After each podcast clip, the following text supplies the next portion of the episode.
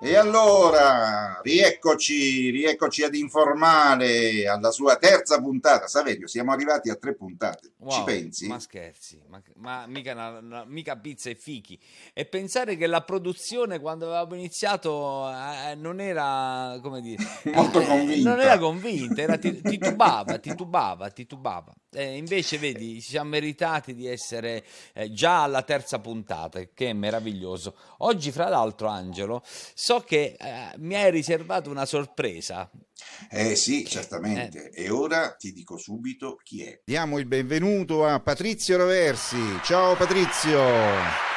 Eh, bello, bello. In quanti siete lì? Perché sento davvero molto entusiasmo. Qualche migliaio, qualche migliaio. Ah, ah, vabbè, allora, qui, abbiamo, eh, chiamato, abbiamo chiamato un gruppo di amici, giusto quelli utili a poter fare una stand innovation, proprio il minimo indispensabile. va- Allora, va bene, va bene. Patrizio, che fai di bello in questo periodo? Ah, in questo periodo, sì, allora, questo dicono che sia il periodo della riapertura, eh, della rinascita e di quant'altro. Eh, sì, staremo a vedere. Ma comunque in questo periodo, per fortuna, ci sono tutta una serie di proposte, eh, di cose da fare e quindi effettivamente c'è molto fermento. Allora, una cosa che stiamo facendo ora come turisti per caso Slow Tour è di rilanciare la nostra rivista cartacea, eh, nel senso che abbiamo avuto questa idea malsana, se volete, di ripartire con una nuova veste della nostra rivista in edicola eh, nel eh, del 2020. Eh, dopo è tutto riprecipitato, quindi parlare di viaggi sembra strano oggi, sembra strano anche su una rivista cartacea, ma insomma le cose strane magari poi sono eh, le- le- le migliori. C'è una grande voglia di ripartire da parte dei turisti, quindi noi in questa rivista raccogliamo un po' testimonianze, desideri, progetti e le opportunità eh, che adesso sembra che si aprano veramente.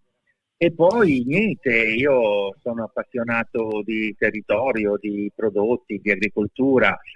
Eh, abbiamo fatto una prima serie che si intitola eh, Slow Tour Padano, che è andata in onda a, a cavallo tra il 2020 e il 2021 su Rete 4 e adesso stiamo preparando altre sei puntate, eh, sempre alla ricerca, diciamo così, del nesso che c'è tra eh, il territorio, il terreno, la terra, i prodotti e perché no, la storia e la, e- e la cultura. Eh, poi faremo una puntata anche in Valle d'Aosta, insomma, mh, sì, eh, a primavera sbocciano i fiori, adesso vediamo cosa sboccia. Prevedete anche di essere qui in Basilicata, spero. Hai un'idea, hai l'idea di tornare in qualche modo. Beh, poi tu Ma sai, guarda- adesso siamo stati... Dimmi, dimmi. No, no, di tu no, perché il desiderio c'è sempre. Io ci sono stato eh, diverse volte e devo dire sempre con un'enorme soddisfazione. Poi, sai, ci vogliono le occasioni, le opportunità. Purtroppo non sono all'orizzonte. Se ci fosse qualche idea, noi ci siamo.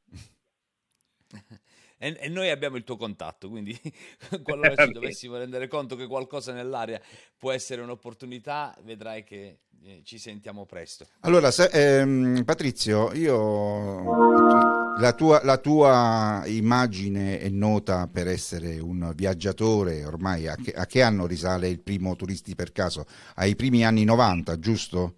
Esatto, Ecco. esatto. Eravamo nel, nel a cavallo tra il 90 e il 91 Quindi- quando siamo andati in India. Quindi possiamo dire che è un programma che vanta innumerevoli imitazioni anche dallo scorso Beh. millennio. Come la- No, ma ma mi piace che tu citi la settimana enigmistica perché per me rimane assolutamente eh, un punto di riferimento. Guarda, io la, la nostra rivista eh, vorrei che avesse la grafica eh, della settimana enigmistica e che fosse l'ennesimo tentativo di imitazione eh, del settimanale più imitato del mondo. Purtroppo mi dicono che parlando di viaggi ci vogliono anche le fotografie, ma vabbè, comunque vai avanti. Eh. Senti, e intanto vogliamo dire anche che la rivista è di Sprea Editori, ho letto e quindi è importante anche sì. saperlo. E, eh, volevo dire, quindi tu sei un esperto di, eh, di turismo, di viaggi, hai fatto tante tante produzioni, sei andato in giro veramente in tutti i continenti, da tutte le parti, ma tu Vabbè, per ma... le tue mm. necessità, per eh, il tuo divertimento, vai qualche volta in vacanza? Allora, no, eh, nel senso, per due motivi. Primo perché per campare mi tocca fare un sacco di cose e non ho tempo. Secondo perché, eh, essendo io fondamentalmente molto pigro, ehm, mi serve uno stimolo, un obiettivo, un pretesto, un perché eh, mi serve di poter, tra virgolette, lavorare mentre vado in giro, perché devo dire che è il modo più interessante e coinvolgente. Ora voi direte, vabbè, ma questo è una tua caratteristica, tra virgolette, un tuo privilegio che non interessa agli altri. Allora provo a traslare, cioè chiunque, anche se non deve andare in giro per lavorare e non ha come obiettivo il fatto di fare un articolo o un filmato, però dovrebbe, credo, eh, per carità, dovrebbe darsi sempre un obiettivo, un perché. Perché vuoi andare a fare quel viaggio? Cos'è che ti spinge? Può essere qualunque cosa, cioè voglio assaggiare le specialità della Liguria, eh, voglio, che ne so, andare a vedere eh, quel tal museo a Firenze, eh, ho letto quel tal libro e quindi voglio rivedere i paesaggi no, di, di, questa, di quel romanzo, eccetera, eccetera. Va bene tutto, no? Però qualcosa, qualcosa ci vuole. Secondo me adesso il turismo e il viaggio deve essere a tema. Assolutamente temi personalissimi, ognuno ci dà il proprio, però è molto meglio. Altrimenti, altrimenti va bene che sia villeggiatura, e la villeggiatura è una meraviglia. Io non me la sono mai concessa, ma, ma devo dire che ne ho una gran voglia.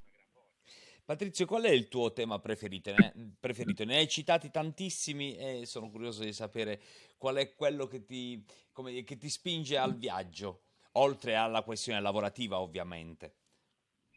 Ma guarda, adesso a me piacciono molto eh, le filiere agroalimentari perché in effetti è una spina dorsale diciamo di contenuto dove puoi innestare tutte le costole che vuoi eh, dal paesaggio al fatto di mangiare bene, eh, da, da, capire, eh, a me appassiona la biodiversità proprio del terreno, ehm, la pedologia, no? ma com'è che quella terra lì è fatta in quel modo e produce proprio esattamente quel prodotto tipico che non potrebbe essere eh, fatto altrove, altrove, in relazione col clima, eccetera. Quindi ehm, a me adesso piace molto questa, questa, questa cosa quella di essere anche un, uno scrittore, un autore di riviste, di libri, eh, è una cosa che si aggiunge al tuo pacchetto eh, artistico eh, e umano perché eh, è una cosa che ti incuriosisce oppure è, la, è, una, è stata una condizione naturale, ehm, quella di passare anche alla scrittura? Ma no, guarda, allora io, tu sei gentilissimo, ma io devo mettere un po' di puntini sulle i. Io non sono uno scrittore, eh, uno scrittore è un signore eh, che eh, fondamentalmente scrive romanzi, nel senso che lo scrittore nella mia testa eh, costruisce, inventa, no? ehm, non, non, non, si limita a, eh, a narrare la realtà, a definire la realtà, ma in qualche modo la modifica, la amplifica, la porta su un terreno di fantasia. Non so se, se devo dire il mio amico Pino Cacucci è uno scrittore, perché sì, lui va in giro, conosce, cita, tira su delle fette di realtà, ma poi le condisce in affreschi, magari anche storici, però sono invenzioni. Io semplicemente ero un bravo bambino, in terza elementare leggevano i miei temini eh, agli altri con mio grande vergogna e poi ho preso 10 in italiano anche al liceo classico Per cui so semplicemente, spero, mettere in fila soggetto, verbo, complemento, oggetto in maniera Ah. eh, accessibile e comprensibile. Eh, sono appassionato di virgola, punte virgola, virgolette, eh, mi piace molto la punteggiatura.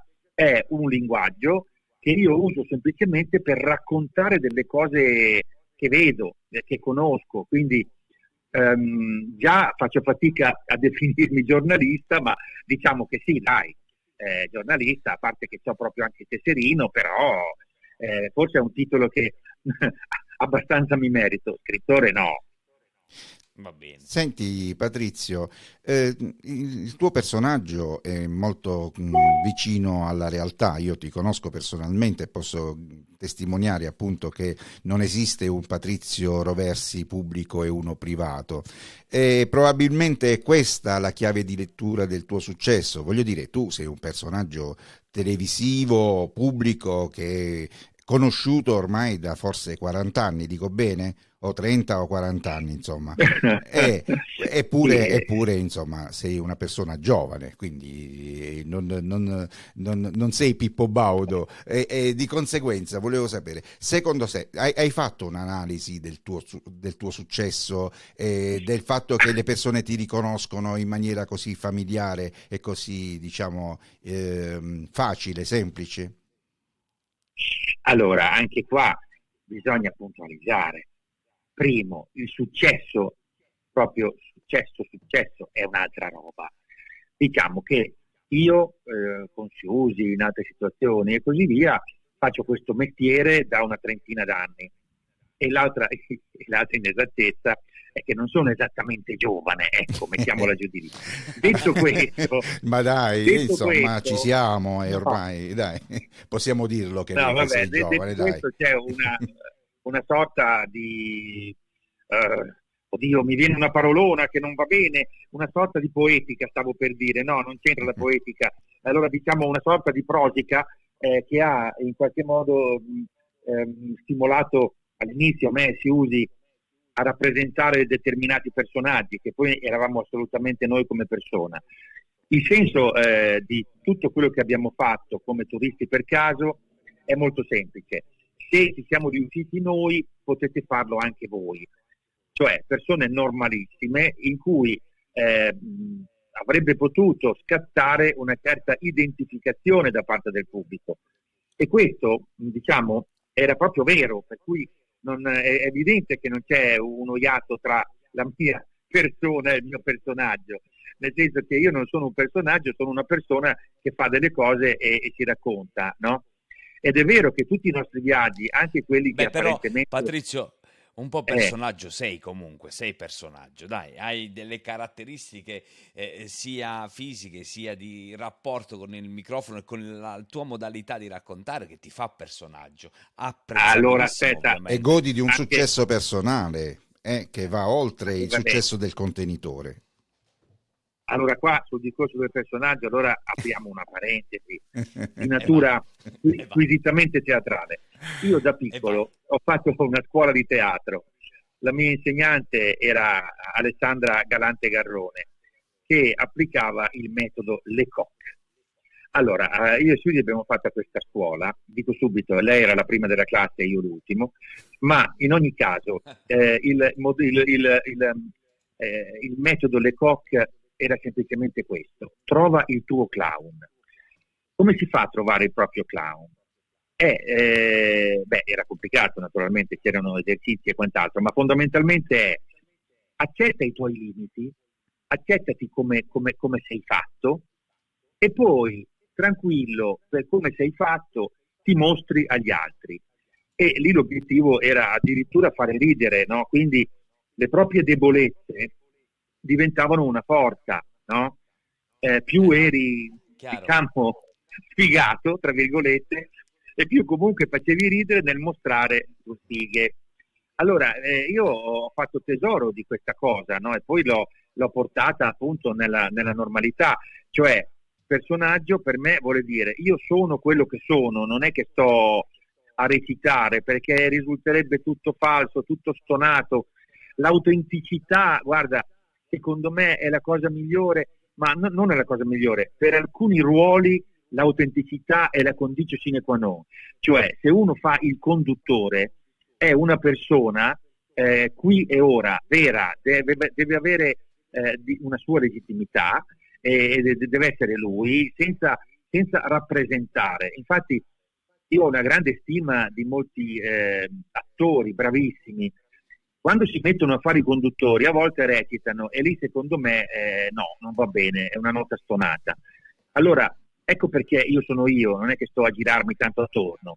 Eh, forse perché ho fatto la scuola di Lecoq che mi ha insegnato a guardarmi e a praticare una totale autoironia e una disponibilità assoluta a spogliarmi in, senso stretto, anche volendo, e in senso figurato. sei riuscito a mantenere, sei riuscito a mantenere nel tempo la tua autoironia? Perché di solito nel tempo magari eh, questo discorso dell'autoironia magari va, va, va, man mano scemando, più si diventa adulti e più si diventa... Bravo!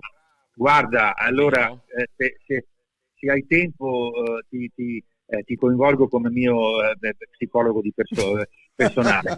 No, perché no, guarda, il problema è proprio quello lì.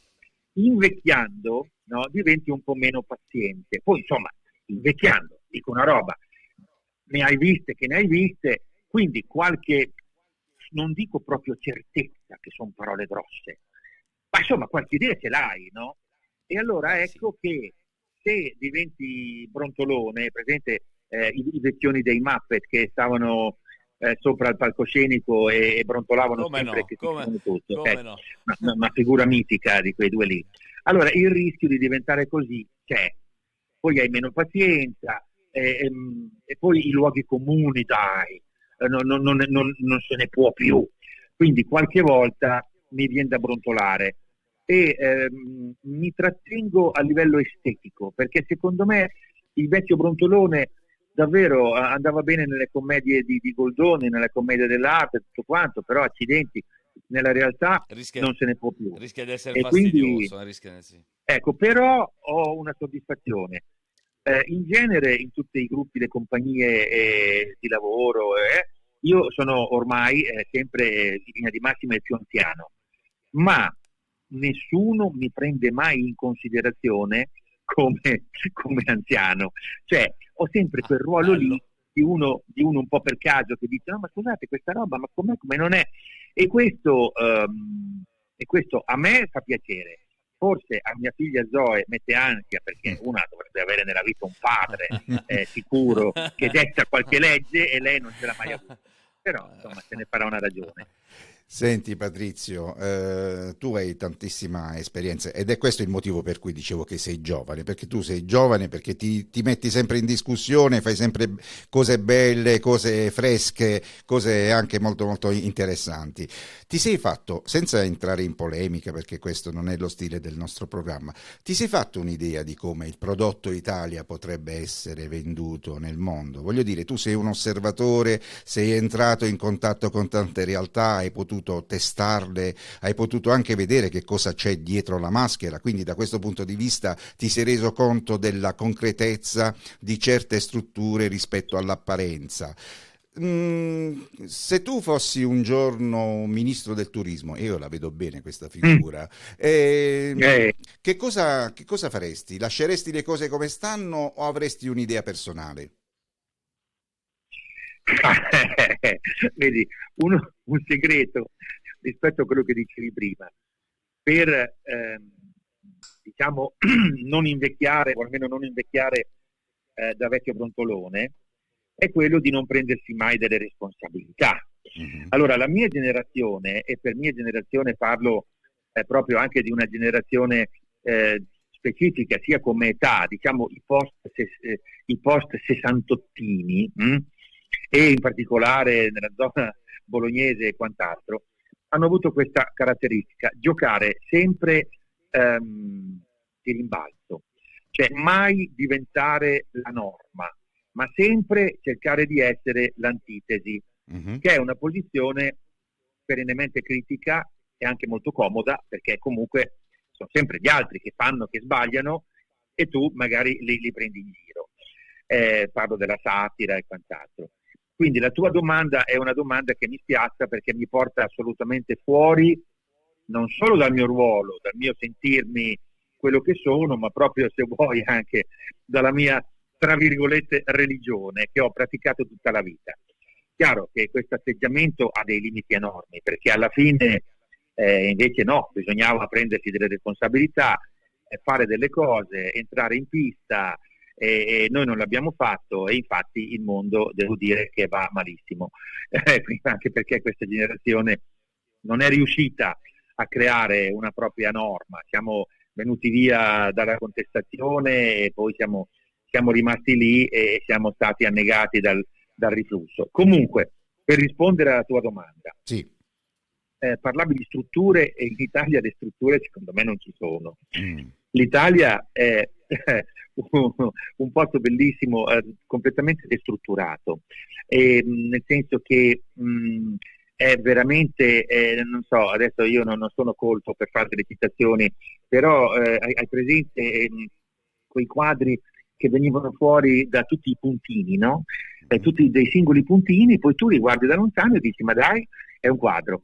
Eh, però è fatto di, di, di, di, puntini, non è fatto di pennellate omogenee è la nostra caratteristica, la nostra biodiversità, la nostra storia. È vero, l'Italia è lunga e ha un sacco di climi, ha un sacco di, di, di dialetti, ha un sacco di campanili, ehm, ha una bio, biodiversità da tutti i punti di vista, eh, che è una, una, parola abusata, però è vera, ehm, assolutamente impagabile. Eh, dopodiché, impossibile per noi diciamo, organizzarsi in maniera, in maniera logica. Prendi il turismo, no?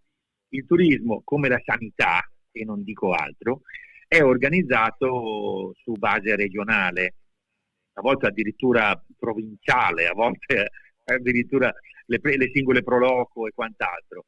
Quindi eh, diciamo che una politica eh, turistica eh, generale eh, eh, in Italia è veramente faticoso. Se tu vai nelle fiere in genere, no, si, si, si facevano, speriamo che si rifacciano, in giro certo, per l'Europa certo. e tu trovi il, il, il, gazebo del comune di Rocca Cannuccia, capito? Mm-hmm. Che ha speso un sacco di soldi per andare là e non si capisce bene qualcosa, perché dopo non ha la capacità di fare, come si dice, incoming. E quindi, vabbè, poi ci sono questi grandi attrattori turistici che sono Venezia, Firenze e, e, il Colosseo, e attorno mh, era il deserto era cominciato a, a portare nel corpo del territorio italiano il turismo in modo da irrorare con queste risorse eh, tutto quanto, da cui il nostro progetto Italia Slow Tour, eh, che sono degli itinerari per l'Italia minore. Eh, si era partiti bene, adesso è arrivata la pandemia. Paradossalmente la pandemia può aiutare a ripartire proprio da lì, perché gli italiani adesso non è che possono andare tanto in giro, e devono riscoprire i viaggi vicini, vicino a casa, quindi le campagne, le colline, eccetera, eccetera. Insomma, è tutto un buridone che dove è difficile dire... Dimmi, senza, dimmi. Sempre senza, sempre senza far polemica, come dice Angelo, però forse è stato un po' eh, ecco, il punto di vista che è, mancata, è mancato l'estate passata, eh, nel senso che abbiamo aperto ai viaggi verso l'estero e magari sarebbe potuta essere la giusta occasione quella dell'estate scorsa proprio per restare in Italia, magari ripartire dalla propria regione, visto che avevamo fatto quel grande sacrificio già con lockdown, poi eh, siamo ripartiti, anzi siamo partiti all'estero abbiamo importato dall'estero e siamo ritornati punti a capo. Forse sarebbe potuto essere l'idea giusta quella dell'anno passato, non trovi? Ma allora, sì, sicuramente adesso bisogna ripartire dall'Italia. E difatti per dire, la nostra rivista parte proprio da itinerari italiani, noi abbiamo fatto uno speciale, adesso tra l'altro è proprio in edicola in questi giorni, eh, dove diciamo, ah volete che stiamo a casa? Va bene, stiamo a casa, però la casa si muove, la casa viaggia, quindi il camper, quindi l'housebot, e, e, e quindi diciamo trovare delle mediazioni rispetto alle esigenze di autonomia, sicurezza, ma anche, anche di viaggio. Ma no, insomma, io non ho visto questo andare tanto all'estero. Certo, l'estate scorsa molti sono andati in Grecia e poi hanno magari avuto difficoltà a ritornare indietro per problemi vari. Poi a un certo punto c'è stata la polemica per cui eh, si poteva andare mh, all'estero, alle, alle, Canarie e non si poteva invece girare in Italia, d'accordo. Però è evidente insomma, che adesso si deve assolutamente ripartire eh, dall'Italia. E io semplicemente, mh, allora io non credo che ne usciamo tanto facilmente da, da, questa, da questa, disgrazia, eh, per cui bisognerebbe eh, con molto realismo elaborare una strategia di convivenza col virus per almeno diversi mesi, perché temo eh, che questa sia la prospettiva. E allora ci vorrebbero delle regole che in qualche modo ci permettessero di respirare, ma stando molto attenti a non correre eccessivi rischi per non ripiombare nel disastro eh, che è accaduto certo. Lo scorso ottobre. Ecco questo. Quindi regole di sopravvivenza a lungo termine, a lungo termine, cioè eh, è, è, inutile promettere e sperare che tutto torni come prima no?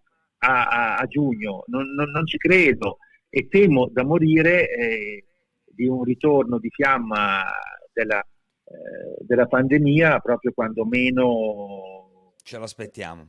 Eh sì, Ascolta Patrizio, eh, abbiamo parlato di, diciamo, hai parlato di una Italia, no? hai fatto questo, mm, questa analogia con, con, i giochi che facevamo con i puntini. Eh, c'è invece nel, nel tuo, mm, diciamo, peregrinare eh, un posto, un luogo, una nazione che ti ha colpito particolarmente per la capacità organizzativa e magari della ricettività turistica, dell'incoming? Una Ma guarda, che possa essere assurda a modello, diciamo così, al quale una best practice, come si dice oggi. Ma guarda, io mi terrei stretta all'Italia come modello anche con tutti i suoi difetti, perché quella cosa che dicevo prima, no? che siamo parcellizzati, guarda che però è anche bella, eh? cioè eh, questa, questa diversità e questa varietà è una meraviglia, è la nostra caratteristica quindi direi eh, siamo lontani dall'omologazione. Per esempio, io non voglio entrare nel merito perché capisco che ci sono problemi di tutti i tipi, economici, l'Europa, il mercato e così via. Ma prendi eh, i bagni, cioè eh, gli stabilimenti no, eh, lungo le nostre coste. Beh, eh, si parla di rimetterli in qualche modo sul mercato, eh, dove il miglior offerente dovrebbe, dovrebbe vedersi assegnate poi le, le patenti per, per organizzare il proprio bagno. Io sono terrorizzato. Se arriva una multinazionale che ci fa tutti i bagni uguali, siamo disperati. Guarda quello che certo. è successo, per carità, con aspetti anche positivi, lungo le autostrade. Io ho fatto anni fa per eh, l'unità una guida degli autogrill eh, in autostrada da Milano a Roma e viceversa. Erano meravigliosi. Ogni autogrill tu mangiavi in maniera diversa, c'era fuori un negozietto diverso, c'era un gestore eh, individuale no, che, ti, che, ti, accoglieva, eh, mangiavi cose diverse, erano diversi anche, anche, i bagni. Ricordo che ho fatto una guida proprio anche dei bagni. Mm. E, ehm, ecco, adesso è tutto uguale e a mio avviso, per carità, non contesto nulla, ma non mi va bene. Ehm, ero andato a New York tanti anni fa e avevo trovato delle strade dove c'erano dei negozi particolari, e c'erano uh, delle, delle esposizioni artistiche, delle gallerie, degli artigiani, bellissimo, no? Ed erano appunto gli anni 90. Ci sono tornato certo. tre anni fa, sono tornato in quei posti lì e non c'è più niente, ci sono solo le grandi marche che hanno occupato questi quartieri che una volta erano i quartieri diciamo fecondi no? dal punto di vista culturale. E ho detto, beh, ma com'è? E mi hanno detto, eh, ma sai, hanno cominciato a venire qui le grandi marche, hanno alzato i prezzi dei negozi, per cui il tuo amico artigiano non se l'è più sentita e non c'è più. E ci sono solo ehm, molte mutande firmate e cose del genere, rispettabilissime. Dico bene, e dove sono andati i, i miei amici galleristi? Eh, ah no, sì, si sono dispersi, non, non, c'è più quel tipo di... Allora, stiamo attenti al, alla omologazione perché secondo me è il nemico fondamentale e a volte eh, ce, la, ce, la, ce, la, ce, la, fanno passare eh, come una evoluzione. È il mercato, bellezza, è la concorrenza. Non me ne frega niente personalmente, nel senso che io voglio andare in Romagna e trovare che ogni bagno è diverso, c'è un padrone diverso, che fa, uno gioca a pallavolo, quell'altro fa il pesce fritto. E questo è, secondo me, essenziale. Poi non entro nel merito eh, delle licenze, dell'occupazione di suolo, non lo so, questo non lo so, però stiamo attenti al mercato. Per rispondere comunque alla tua domanda, eh, mi ricordo che eh, trattavo, eh, non mi ricordo se il tema era comunque l'agricoltura, e c'erano diciamo delle, delle, ehm, del, delle, delle regole che, eh, il, eh, che, che, si, che, si, trasmettevano agli agricoltori, no? una specie di eh, linee di aggiornamento, eh, eccetera, eccetera. Insomma, te la faccio breve. La, la, la, la, Francia aveva le stesse regole che venivano raccontate in tutta la Francia, uguali a tutti gli agricoltori. In Italia praticamente ogni provincia eh, faceva da sé, dicendo cose anche diverse. Il che sembra un disastro, ma è anche vero che eh, in Francia tu vai e hai delle monoculture che vanno avanti per chilometri e chilometri. E in Italia invece hai che ogni valle, ogni, ogni, ogni pianura, ogni orientamento ha problemi diversi e quindi è anche giusto che ci sia eh, questa parzializzazione. Patrizio, tu sei di Bologna. Quanto è stato importante per te essere di Bologna nella tua vita, nel tuo lavoro? Allora, io in realtà nasco mantovano, e, ehm, chiedo, sì, chiedo venia, io ti ho sempre no, no, no, considerato bolognese. ma no, ma non è una puntualizzazione fine a se stessa. Sì. Mantova è una città magnifica, certo. ai miei tempi comunque molto tagliata fuori, per cui io ho fatto la maturità, ehm, ho cercato anche, detto tra noi, di farla in anticipo e, e, il giorno dopo ero già lì che cercavo di, di scappare eh, per inciso. Adesso Mantova è tutta un'altra roba perché sono passati gli anni, Mantova si è aperta anche attraverso mh, alcune iniziative, guarda caso, culturali, turistiche, primo fra tutti il Festival Letteratura che ne ha modificato proprio la fisionomia, adesso Mantova eh, non dico che è tornata a essere una capitale europea come ai tempi dei Gonzaga, ma insomma eh, fa, fa, fa, quel che può e fa molte cose. Però insomma a 18 anni io sono, mh, ho voluto scappare via. E per una serie di fortunati eventi, nel senso che praticamente volevo iscrivermi a Venezia, poi però ho incontrato un amico che mi ha detto, eh ma nel mio appartamento a Bologna è liberato un letto, dico beh, allora vengo a Bologna, scusa, che problema c'è? Eh, è bellissima punto, questa eh, storia. Beh, ma sai, ma così per tutti gli studenti, è mica credere. Sliding eh, doors, no? Sliding doors. Sì, eh, sì io lo, lo, lo, lo chiamo in un, altro, in un, altro, modo, lo chiamo divaning, ma va bene. E, ehm, allora arrivo a Bologna, mi sono iscritto al DAMS e, e cosa è successo? Che eh, vabbè, ho fatto lo studente sezione per i primi mesi, ho fatto sei esami, eh, da, da, da, da, novembre a giugno e poi la Bologna degli anni 70 mi ha offerto immediatamente un sacco di opportunità. Mi hanno offerto tre lavori alla fine del primo anno di, di università e da lì di fatti ho cominciato a lavorare e infatti mi sono laureato poi alla fine al 24 anno fuori corso, ma vabbè. Ma la Bologna degli anni 70 era, era i circoli arti, era il comune che faceva un sacco di cose, i quartieri, era il DAMS, certo, ehm, il teatro, le, le, le, opportunità che dava. Quindi era una città vivissima, eh, le famose osterie, cucini, mettici dentro tutto. Quindi le opportunità erano veramente, veramente tante e grandi. E, e quindi niente, per me è stata è stata una incubazione meravigliosa. Eh, da lì è partito tutto, um, ci hanno dato la possibilità di, di, di realizzare delle idee assurde.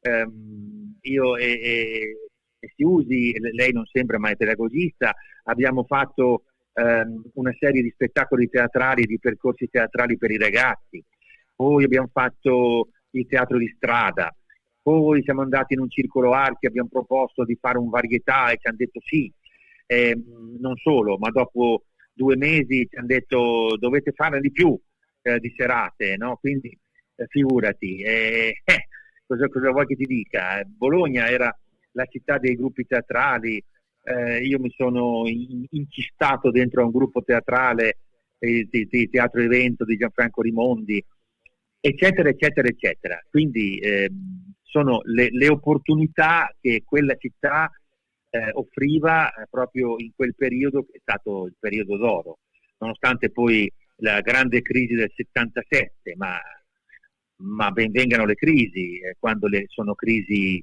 eh, come dire, anche di crescita. Certo. Senti, senti Patrizio, fra i vari per caso, fra i vari Patrizio per caso, cioè misteri per caso, velisti per caso, turisti per caso, qual è, eh, diciamo, eh, il per caso al quale eh, sei più legato o eventualmente vorresti riproporre immediatamente? Guarda, riproporre è una brutta parola, cioè io non sono un artista per niente, però eh, ho frequentato molti artisti e purtroppo da loro ho ereditato un po' questa poca voglia di ripercorrere i passi eh, già, già, fatti. Già, già, fatti, capito come? Cioè c'hai sempre quella voglia di fare una cosina nuova, no? Che dici, dai, eh, beh, questo sì, ma sai, sarebbe bello. Poi c'è questa cosa patetica che mi deriva dalla, dalla mia età, dal fatto che sono stato forgiato in un periodo molto ideologico, no? Quindi da una parte eh, Paganini non ripete, fa ridere, eh, mi rendo conto, però c'è, questo orgoglio no, della, degli artisti, ripeto, non mio, ma comunque di inventarsi sempre delle cose nuove e di non rifare mai quelle. Poi c'è un altro vizio, il vizio ideologico, che qualunque roba fai, tu ti illudi che è essenziale, che cambierà il mondo, che fa proprio ridere perché non cambia nulla però c'è quella, cioè ehm, quando eh, io ho degli amici, dei soci che hanno questo atteggiamento, no? dicono ma scusa abbiamo quel prodotto lì, allora reiteriamolo perché guarda eh, se noi razionalizziamo pot- potrebbe diventare anche ehm, quasi remunerativo, no? Uh-huh. E, e, invece no, a me non, non, non, mi va bene, quindi ci inventiamo sempre delle nuove cose. Ehm, se siamo in fascia protetta direi delle nuove stronzate, però pur di fare delle cosine nuove eh, che esplorano altre situazioni, quindi si ricomincia sempre da capo, non sapendo minimamente da che parte andare, sempre un po' da dilettanti, eh, pazienza, non, non, non, so cosa, so cosa fare.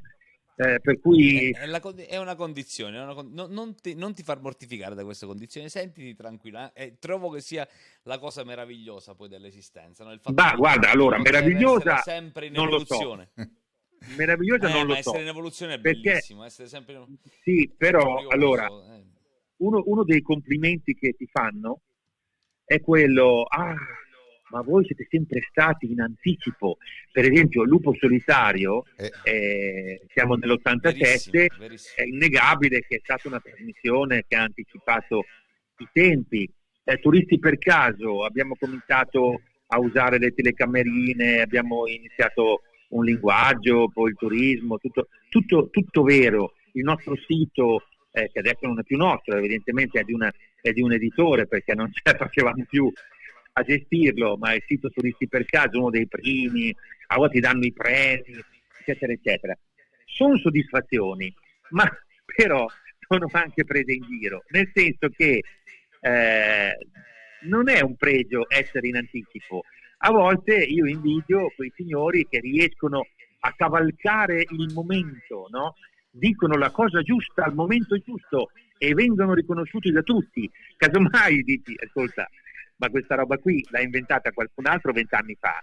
Mm. Ah, però lui è arrivato adesso e adesso è il momento giusto. Io, chapeau, eh, non, non, mi lamento, eh, però insomma capisco il nostro difetto strutturale che ci porta sempre a essere un po', un po degli spostati. Senti Patrizio, eh, io vorrei sapere qualcosa di privato, ma non ti spaventare, è, un, è, giusto una, una curiosità. Tu che, tu che, sei un viaggiatore, viaggi tante volte, fai tante cose, ah, avrai delle fisime, delle ossessioni, delle piccole manie quando vai in aereo oppure entri in una camera d'albergo, ti aspetti di trovare qualcosa oppure ti, ti dà fastidio qualche cosa che ti trovi automaticamente in ogni camera. Raccontaci qualche aneddoto di queste tue esperienze. Guarda, hai detto una parola fondamentale, camera d'albergo. Eh, dunque io immaginando di diventare molto anziano, eh, cercavo di capire, no? um, sai, gli anziani tu li devi riportare, diciamo, nel loro habitat, nelle loro abitudini per farli sentire a loro agio. E allora io mi immaginavo eh, mia figlia Zoe che praticamente mi portava in giro e mi faceva cambiare albergo tutte le sere, no? Perché quello lì è mio, la mia situazione ideale ehm, nel senso che eh, adesso con il Covid no, eh, certo. oddio, io col Covid dovendomi, dovendomi, spostare per lavorare sono comunque stato sempre in giro, mm-hmm. è stato un privilegio e devo dire anche un rischio, però dovevo farlo, non avevo, non avevo alternativa. Però insomma comunque per me l'albergo è una cosa bellissima, cambiare tutte le sere eh, camera è stupendo. E ehm, innanzitutto eh, preferisco gli alberghi, diciamo, a... l'ideale sono le tre stelle. A volte ci sono delle due stelle meravigliose, ecco. Ehm, ma perché? Ma perché sono alberghi in genere ehm, a conduzione familiare, dove c'è la signora. Tu arrivi lì, signora, allora domani mattina la colazione a che ora è? Ah, noi cominciamo a sette e mezza. Signora, devo partire alle otto e sa, allora gli racconto le abitudini del mio intestino, per cui non è che potrebbe farmi la colazione mezz'ora prima, ma sì, guardi, se lei viene giù, ma certo, io se, se, se si accontenta, eh, benissimo, la ringrazio. Cioè, i piccoli alberghi sono fondamentali. Le grandi catene, per carità, ma sono bellissime, ma c'è, ma c'è, gente bravissima, però è tutto un po' impersonale. Eh, scusate, a che ora è la colazione? Alle 7.30 ma io veramente dovrei, no, guarda, è alle 7.30, eh, cioè, te ne devi fare una ragione, perché qui prima delle 7.30 non apriamo neanche la porta della, della, della sala. Va bene, grazie. Certo. Vabbè, cioè, quindi ehm, l'albergo deve essere medio piccolo. Poi que, quei begli alberghi, cioè, sì che stanno di pulito, ma, ma, insomma ogni camera è messa un po' così. E allora io quando entro subito vado a vedere il bagno, vado a vedere la doccia e ci deve essere il telefono semplice, capito, nella doccia. Ci sono delle docce che bisogna telefonare veramente a un amico architetto per dire ma secondo te qua come fai? Poi tu apri e ti, ti, ti bagni i capelli, dici ma non la volevo da sopra, la volevo da sotto l'acqua. Vabbè. Poi c'è la, insomma, c'è la sua carta igienica, tutte quelle cose lì. Io per esempio soffro un po' di reflusso gastro esofageo e quindi ho bisogno di due o tre cuscini, allora devono esserci due o tre cuscini, se non ci sono telefono giù alla signora e dico ascolti vengo io, mi dà un altro ma certo glielo porto. Cioè tutte quelle cose lì, capito, eh, che, che eh, poi c'è il televisore, schiacci e ci sono i canali italiani, non ci sono tutti i satelliti in tutte le lingue, ma cosa me ne frega? Io devo vedere il, il TG, no? quindi, cioè, tutte quelle belle cosine lì eh, che ti fanno sentire a casa pur essendo in giro, che poi ti consigliano la, la trattoria che magari è, di, è, del loro cugino, ma va bene, non è un problema, e, e tutto, eccetera, eccetera, con le lingue diverse nei vari alberghi. Ehm, ecco, eh, questo, tipo, questo, tipo, di accoglienza eh, per me è, è fondamentale e fa parte eh, del mio vissuto. Quindi ami diciamo quella che si può definire una straordinaria normalità, il fatto che ci siano proprio questi canoni ricondu- eh, attraverso i quali è possibile ricondurre poi l'esperienza dell'albergo a un'esperienza familiare. E devo dire che i piccoli alberghi oggi hanno avuto una rivincita perché poi nelle recensioni su questi siti di rating hanno molta più credibilità e hanno anche delle chance in più rispetto alle grandi catene, proprio per questa personalizzazione della relazione con, con l'ospite. Ma sì, ma poi tu hai parlato giustissimamente di normalità, ma la devi però declinare nei vari territori. Per cui se io vado a Napoli trovo la normalità napoletana, sì, certo. poi se vado a Bari trovo la normalità eh, barese, a Matera e tutto, no? oppure se vado in Alto Adige. Ed è lì la cosa bella, no? perché proprio dagli odori, i sapori, la lingua del gestore, eh, è tutto la colazione che è diversa. Allora io insisto, ehm, dobbiamo tenerci lontano da due cose a mio avviso, sempre molto relativo è eh, quello che dico, però diciamo che ho dei sospetti. Uno è l'omologazione e l'altro è il mercato, la razionalizzazione. Eh, sono cose che all'Italia potrebbero fare malissimo. Eh, L'Italia è il paese dei, dei tantissimi luoghi e dobbiamo guardarci dai non luoghi ehm, vabbè, pazienza, se tutti gli aeroporti eh, si assomigliano, eh, può anche essere comodo perché tu giustamente quando arrivi in aeroporto ti devi sentire già a tuo agio anche se non ci sei mai stato. Però per favore, i non luoghi limitiamoli al minimo. Eh, già sulle certo. stazioni non sono d'accordo, eh, perché le stazioni ferroviarie, visto che una stazione è facile, non è complicata come un aeroporto. Allora, già le stazioni, a mio avviso, dovrebbero essere dei luoghi caratterizzati. E quindi sì, cioè, le gallerie commerciali tutte uguali, insomma no, poi capisco le risorse, i soldi, eccetera, però dovremmo, eh, cioè io mh, ho l'idea che eh, bene o male ci serve una classe dirigente che elabori una nuova teoria per il mondo, una nuova regola, un, um, una, so, dire, una bussola che ci dica da dove sorgerà il nuovo sole dell'avvenire, perché così non si va avanti, non si va da nessuna parte, ma guarda, guarda adesso i, i vaccini, non si fa che discutere no, dei, eh, della, della, del fatto di liberalizzare i vaccini, ma, ma, ti pare che si debba discutere? Cioè, dovrebbe essere una cosa eh, proprio certo. automatica che viene che viene spontanea da tutti, insomma, con buona pace. Eh, ma invece no, eh, ne discutiamo e non, e, non, e, non, si fa. Poi è chiaro che bisogna andare a fondo alle cose, lo so che il problema non è solo la licenza eh, della formula, ma è anche il know-how e le strutture per produrne. Però insomma, almeno cominciare, per dire, no? piuttosto che eh, il mercato che rischia di penalizzare eh, i nostri prodotti perché magari sono di qualità, si fa fatica a farli, costano di più e, e, e quindi in qualche modo le nostre filiere vanno, vanno prodotte, vanno, vanno, vanno, protette, scusa, vanno raccontate eh, perché certo. bisogna dare valore a tutte queste cose. Però secondo me l'orientamento per l'Italia da tutti i punti di vista è proprio questo, dare valore alle cose che abbiamo che in effetti sono inestimabili. È proprio vero. Patrizio, che musica ascolti? Sì. allora, eh, così, così, così, no, così diciamo. musica bolognese. No, no, ma ti dico una, una, una, una specie di tackle.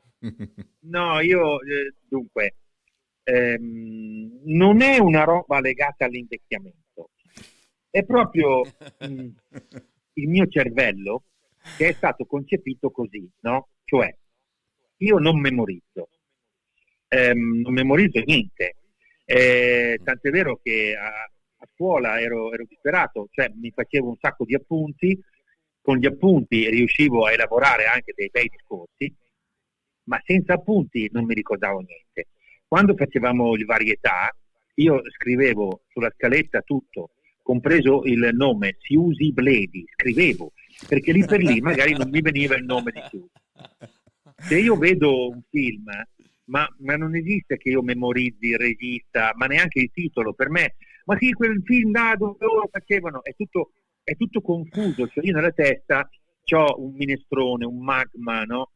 Eh, ma questo da sempre, quindi non mi preoccupo. Cioè, dovevo preoccuparmi da subito, ma ormai è così. E quindi non mi, non mi puoi chiedere ehm, neanche che libro sto leggendo perché non me lo ricordo.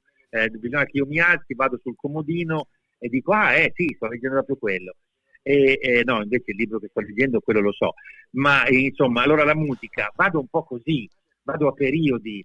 Allora, mh, adesso, visto che la mia idea è quella di fare il Giro d'Italia in trattore, sto riascoltando ossessivamente la, la colonna sonora di Una storia vera, il film di David Lynch, mi sembra del 90, mi sembra che abbia vinto anche un Oscar, un film bellissimo, dove c'è un signore appunto che attraversa l'America a bordo di, un, di una motofalciatrice addirittura, neanche di un trattore.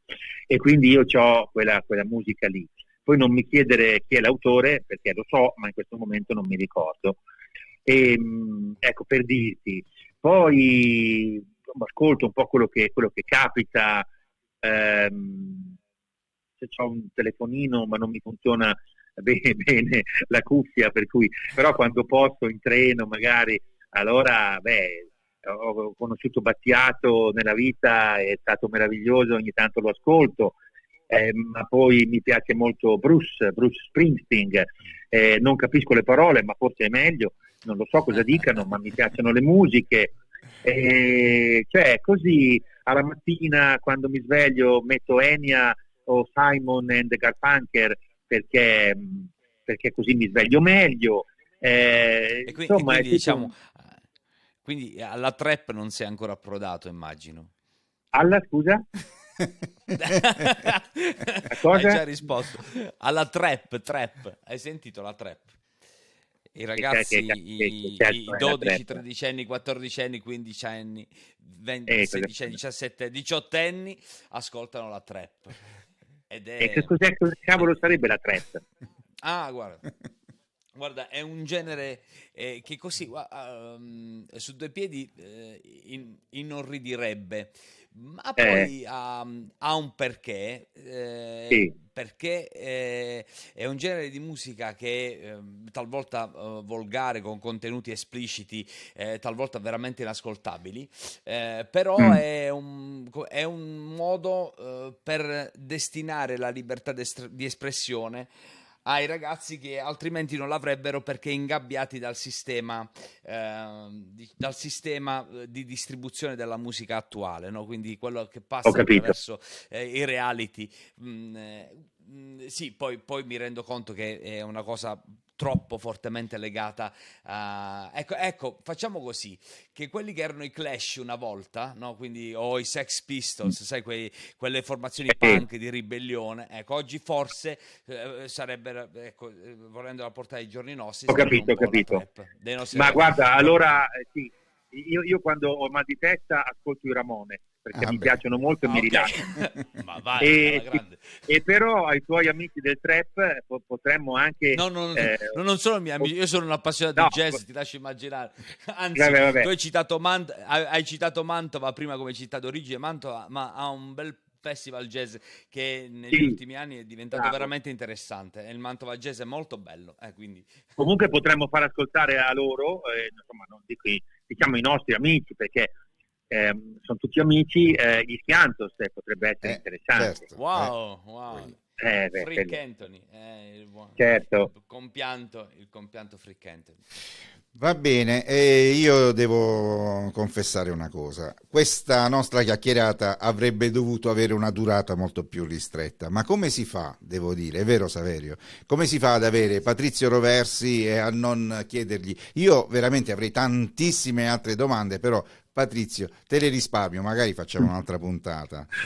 No, guarda, chiacchierare è la cosa che mi viene meglio, è forse l'unica mi viene. Per cui quando volete, per me è stato un grandissimo piacere. Tra l'altro, dai, la, nostra, la tua Lucamia è una cosa stupenda, è una cosa stupenda, guarda, e non solo, non solo Matera, ma anche, anche la campagna eh, veramente meravigliosa, mi piacerebbe tanto tornare, eh, partire da lì per il Giro d'Italia in trattore, ma purtroppo, Bellissimo. vedi, adesso, eh, sì, ma insomma adesso i, i programmi televisivi, eh, come dire, mh, è difficile anche solo provarci mm-hmm. e sei autorizzato a provarci solo nel momento in cui hai tutti gli sponsor che pagano tutto pagano tutto, eh certo. compreso anche le, le, percentuali, per cui eh, insomma, insomma, non ci sono ancora riuscito. Ecco.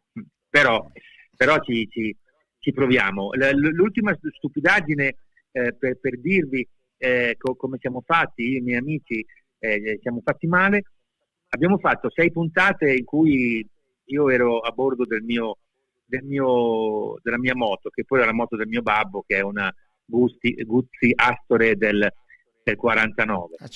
Eh, ma non contenti abbiamo preso un'altra Guzzi del 51 e adesso la stiamo trasformando in elettrica.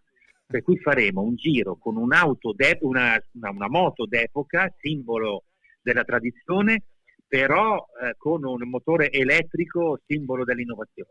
Insomma, ehm, ci hanno già sgridato tutti eh, che hanno sgridato quelli, quelli che, che, fanno, che, che, sì, insomma, i, eh, que, quelli che sono a, amici delle moto d'epoca, eccetera, che dicono ah, avete, avete rovinato un modello, dico vabbè, ma insomma, però dai, eh, è un gioco, ecco sì, è un gioco, mettiamola giù di lì.